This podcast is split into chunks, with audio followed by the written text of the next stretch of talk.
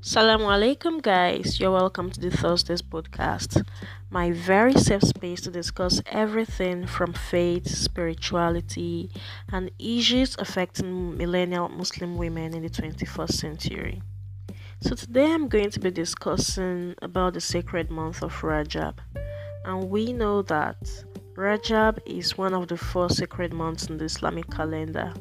The other three are um, Zulhijjah, and Muharram.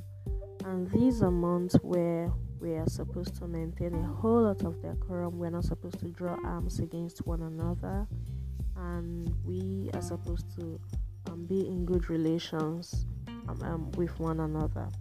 And Rajab is special in the sense that it's just two months away from Ramadan and it gives us ample time to prepare ourselves for the holy month